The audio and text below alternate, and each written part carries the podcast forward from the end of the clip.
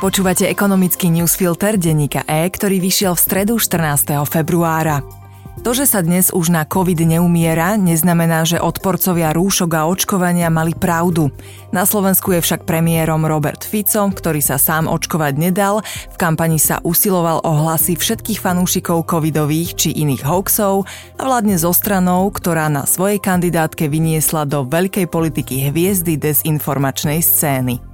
Jeden z nich, poslanec Peter Kotlár, zvolený za es en es, sa stal predsedom vládnej komisie na prešetrenie krokov štátu počas pandémie.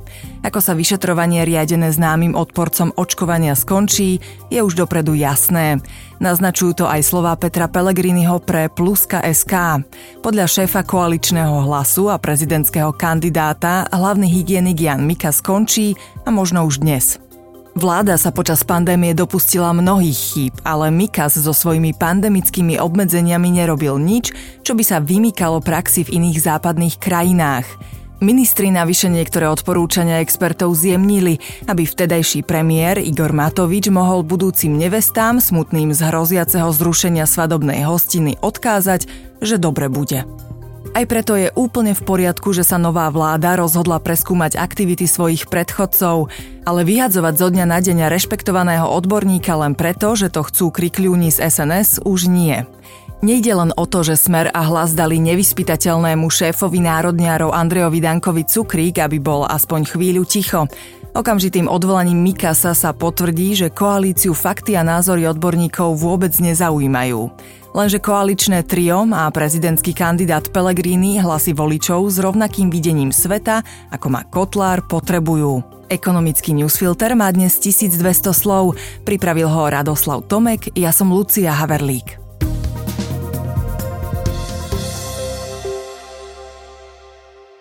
Keď Národná banka Slovenska zverejnila informáciu o rekordnom vlaňajšom zisku bankového sektora, pre ministerstvo financií to bol dôkaz, že zavedenie tridsaťpercentnej dodatočnej dane pre banky bol správny a spravodlivý krok. Suma prevyšujúca miliardu pôsobí na prvé počutie ako úžernícky zárobok, ktorý treba tvrdo zdaniť. Skutočnosť je však omnoho zložitejšia. Pri hodnotení úspešnosti nejakého odvetvia alebo firmy si však netreba veľmi všímať absolútnu výšku zisku, ale skôr jeho pomer na vloženom kapitáli. Vyjadruje ho ukazovateľ známy pod anglickou skratkou er ó é. Podľa neho je ziskovosť slovenských bank štvrtá najhoršia v Európskej únii, slabšie je na tom iba Írsko, Nemecko a Francúzsko. Ziskovosť slovenských bank sa ešte ku koncu roka dvetisícdvadsaťjeden pohybovala mierne nad mediánom Európskej únie, situácia sa začala meniť v nasledujúcom roku. Banková daň ich pozíciu ešte zhorší. Ak by už platila, hodnota er ó é by už nebola dvojciferná, ale klesla by na osem celá päť percenta a Slovensko by sa dostalo za Írsko, hovorí Marcel Laznia zo Slovenskej bankovej asociácie. Banky vo východnej časti únie sú pritom omnoho ziskovejšie ako v pôvodných členských štátoch a to platí aj pre členov eurozóny ako Slovinsko či Litva, ktorá rebríček vedie. Slovensko je výnimkou, ale z rečí politikov Smeru sa dá ľahko nadobudnúť dojem, že banky tu majú na úkor obyvateľov, najmä hypotekárnych dlžníkov, Eldorado. Rekordné zisky banky nedosiahli svojou šikovnosťou, ale tým, že Európska centrálna banka pokračovala vo zvyšovaní úrokových sadzieb.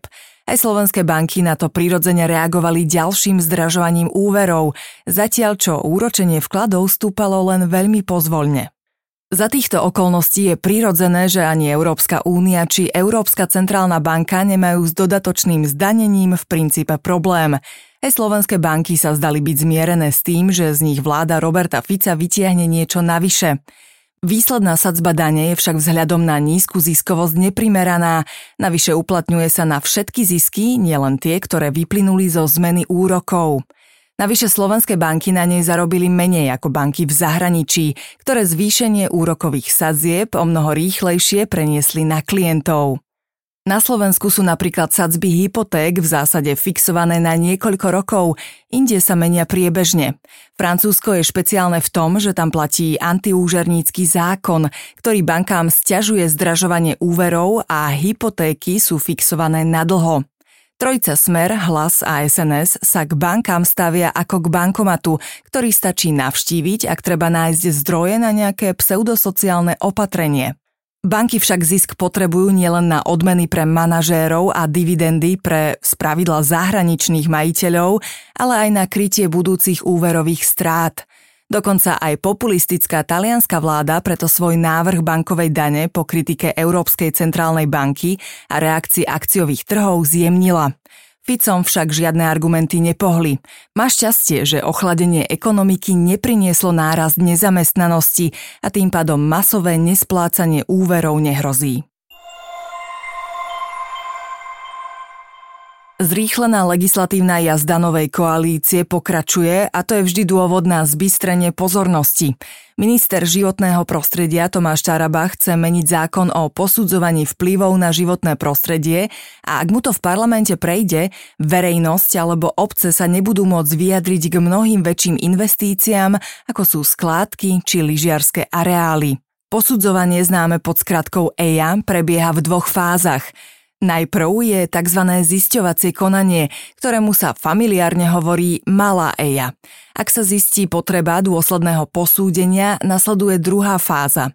Experti však upozorňujú, že do nej sa dostane výrazná menšina projektov. Taraba predložil do skráteného pripomienkového konania novelu, ktorá vylučuje verejnosť a odborníkov z malej é í á pri mnohých investíciách. Dotknúť by sa to mohlo napríklad projektov na prestavbu či rozšírenie spaľovní, vybudovanie stredne veľkého lyžiarskeho strediska či sto metrov vysokej veternej turbíny. Ako sa má zmeniť proces é í á? Ministerstvo posúva prah toho, čo je potrebné povinne posudzovať. Napríklad hranica na lyžiarske stredisko ležiace mimo chráneného územia sa posúva z pol hektára až na päť hektárov. Pri vodných elektrárniach sa budú posudzovať až tie, ktorých výkon je oproti dnešnému limitu päťdesiatnásobný. Laická odborná verejnosť ani obce s výnimkou tých, na ktorých území bude stavba stáť, sa už nebudú môcť vyjadriť v zisťovacom konaní. Susediace obce, ktoré môžu byť projektom dotknuté, nebudú ani informované.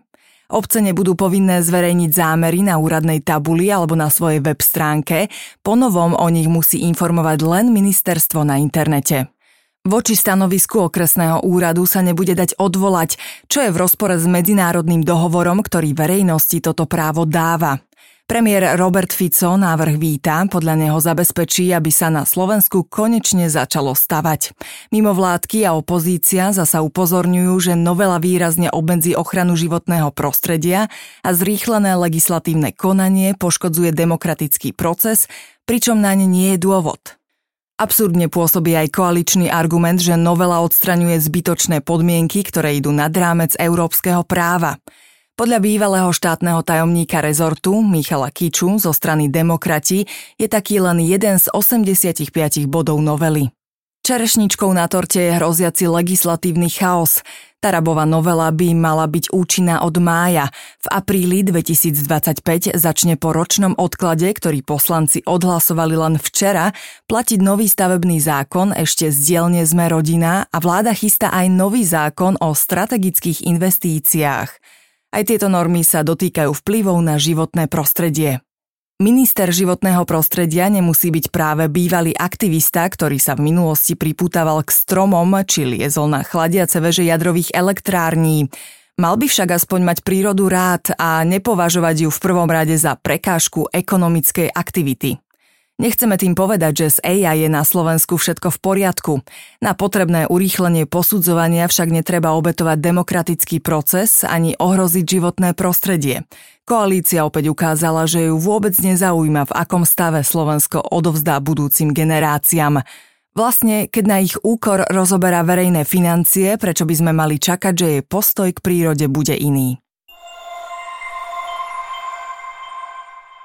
A na záver v krátkosti o americkom inflačnom sklamaní, zlepšení podnikateľskej nálady v Nemecku a odloženej revolúcii v povoľovaní stavieb. Inflácia v ú es á klesla v januári menej ako sa čakalo, z decembrových tri celé štyri na tri celé jedna percenta. Jadrová inflácia, ktorá vylučuje kolísavé ceny potravín a energií, zostala nezmenená. Pre investorov to bol signál, že centrálna banka sa so znížením úrokových sadzieb nebude ponáhľať. Stavky na prvé uvoľnenie menovej politiky posunuli z mája na jún. Dôvera investorov v nemeckú ekonomiku sa vo februári zlepšila a prekonala očakávania, uviedol Inštitút zet é vé. Súčasnú ekonomickú situáciu však hodnotia najhoršie od júna dvetisícdvadsať. Nemecko podľa analytikov smeruje k technickej recesii, ktorá sa zvyčajne definuje ako dva štvrť roky ekonomického poklesu za sebou. Medzinárodný menový fond v januári znížil výhľad tohtoročného rastu nemeckej ekonomiky na nula celá päť percenta.